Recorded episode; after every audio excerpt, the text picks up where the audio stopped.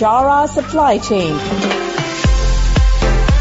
Highlighting and showcasing solutions for the most complex challenges facing the industry in 21st century by our team of subject matter experts and mentors. Broadcasting every week all year round, we will present the most up-to-date series of podcasts and webinars. Hello and welcome to another episode of Bichara Supply Chain the podcast. This is Nurhad, your host. Today we're going to talk about the value of the S&OP process to the organizations. And with me now, James Sibelstein. He is an expert in supply chain and president at TS Consulting Associates based in Canada. So thank you for joining us, Jim, and welcome to Bichara Supply Chain. Thank you. Thank you for inviting me to talk about such an important process like S&OP. Mm-hmm. Okay, so before you start, can you please tell us a bit about your professional background and what do you do? Well, uh, I've been fortunate enough to be able to combine uh, a lot of practical experience with some consulting experience over the last uh, more than 30 years. Uh, in 1996, I decided to uh, start uh, CS Consulting Associates. We are actually a small consulting company, but we specialized in providing consulting in supply chain management as well as training and education on these topics of supply chain management. Um, I've been fortunate to be able to do actual practical work as production manager, as vice president of uh, supply chain, vice president of technology. And in the last few years, I've been focused more and more on educating hundreds and hundreds of students around the world on the principles, the technique, the philosophy behind supply chain management. So that's what we do. And uh, we have also had an opportunity over the years to do many uh, ERP, S&OP implementations. So I, I believe that uh, I'm very qualified to talk about this topic. Mm-hmm. Yeah, awesome. So, Jim, um, the sales and operation planning is uh, probably the least understood aspect in supply chain management. So, what exactly the S&OP means? Can you please give a brief about that? Yes, sure. Um, let me start by saying that regardless of the size of the industry, most companies today are facing significant business challenges. I don't I just need to mention what's happening mm. in the last few months regarding coronavirus. Uh, everything is changing. Uh, global competition is changing. Uh, product life cycles are changing. Uh, the risks and complexities of supply chains are increasing. So, so companies are really looking for a process that can help them to come up with one aligned plan that aligns the whole company to be able to better manage those uncertainties. And, and S&OP has come up uh, in the last few years as really one of the, the key processes that companies are trying to adopt. Unfortunately, research shows that 40% of businesses still do not have this process. Mm-hmm. And even if they have it, it does not function very well. And let me just uh, refer you back to the formal definition of what supply chain is, and I'll use for that the APICS Dictionary definition. I'm sure everybody heard about APICS, which is an authority in this field. So yeah. what does the what does definition says? The sales and operations planning is the process to develop tactical plans that provide management the ability to strategically direct its business to achieve competitive advantage on a continuous basis.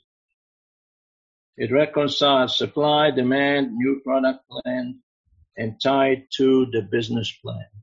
So basically, it's a process that is trying to close the gap between the business plan, the strategic plan, and the operational plan. However, the output from this process is called, and again, I just use a quote from the dictionary, the agreed upon plan that comes from the sales and operations plan, specifically the overall level of manufacturing output to be produced, stated as a monthly rate of each product family. And this output from the process is called a production plan. And this is where I believe the misunderstanding comes in. Mm-hmm. Because people associate sales and operations planning with production. So a lot of companies that really are not in production, which is the vast majority of companies today, because production is declining as a percentage of GDP, believe that this process is not for them. And if you ask a lot of companies, do you have S&OP, production companies, they'll say, yes, we do. And you ask them, well, what do you do? they'll say, oh, we meet every morning and look at production for the next day or the next week and so on. Because this is how they interpret what S&OP is. It's a yeah. production plan, but this is not the objective of production plan. Mm-hmm. The objective of production plan is to provide a plan or a management plan to manage the business for at least 12 to 18 months to be able to anticipate risks and to align the demand with the supply on a longer term basis. It's not what we do tomorrow. It's not what we do the next day or the next week. So this misunderstanding of that comes, in my opinion, from the definition itself is causing a lot of the or the spread of this concept and maybe sometimes the failure of implementing. Mm-hmm. Yeah, and then what are the objectives and benefits for implementing the correct S&OP? So the objective uh, are really to align the plan, the strategic plan with the operations plan, identify how the company did in the last three months and what is it going to do in the next 12 to 18 months. So it's not a short-term plan. It's really a medium to longer term plan.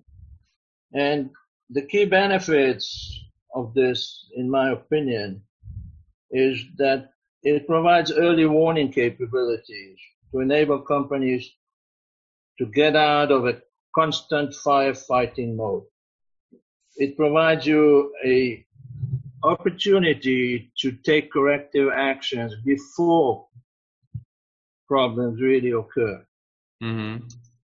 And there are really lots of benefits if you can do it properly. You know, you can really achieve a lot of benefits, which we, if we have time, we can discuss some of those benefits. Yeah. All right. So you have mentioned lots of uh, benefits for for implementing the correct and.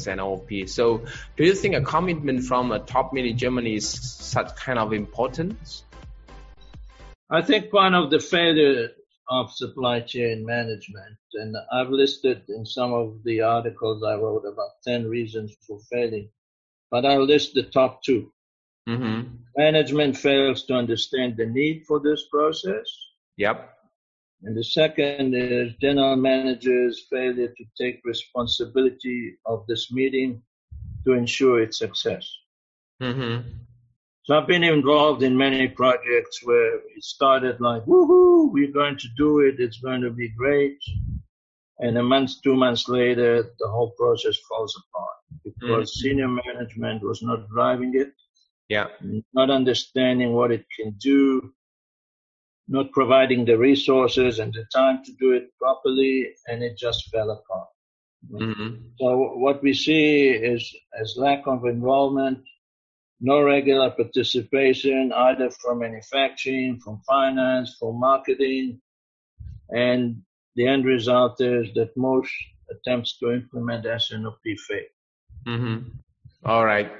So um, then another, my question is uh, about the the technology where now it's changing quite fast. So do you think the technology can take the NS&OP to the next level? What do you think?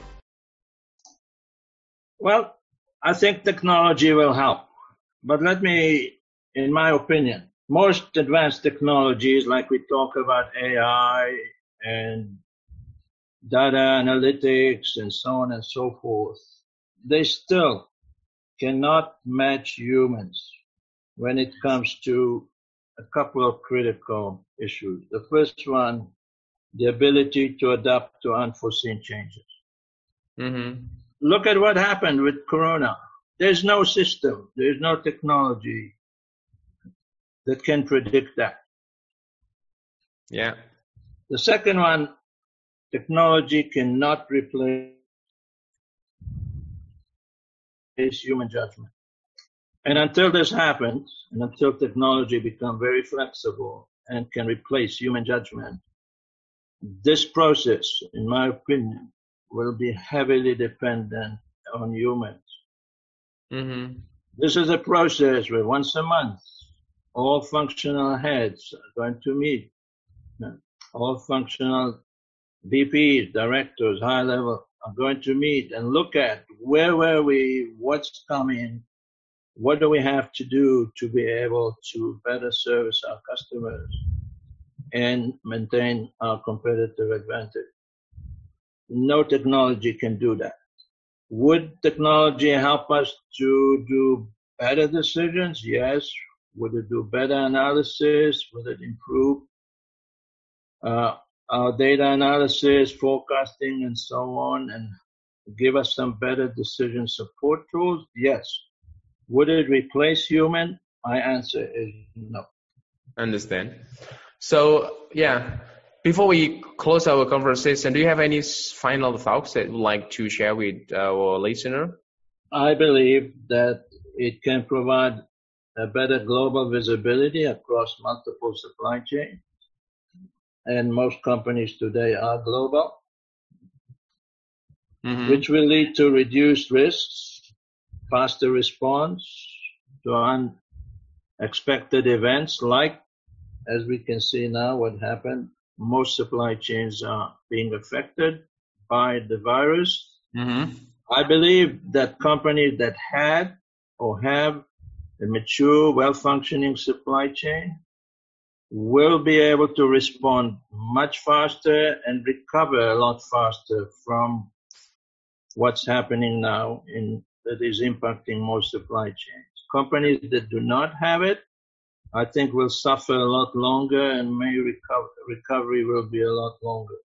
Mm-hmm.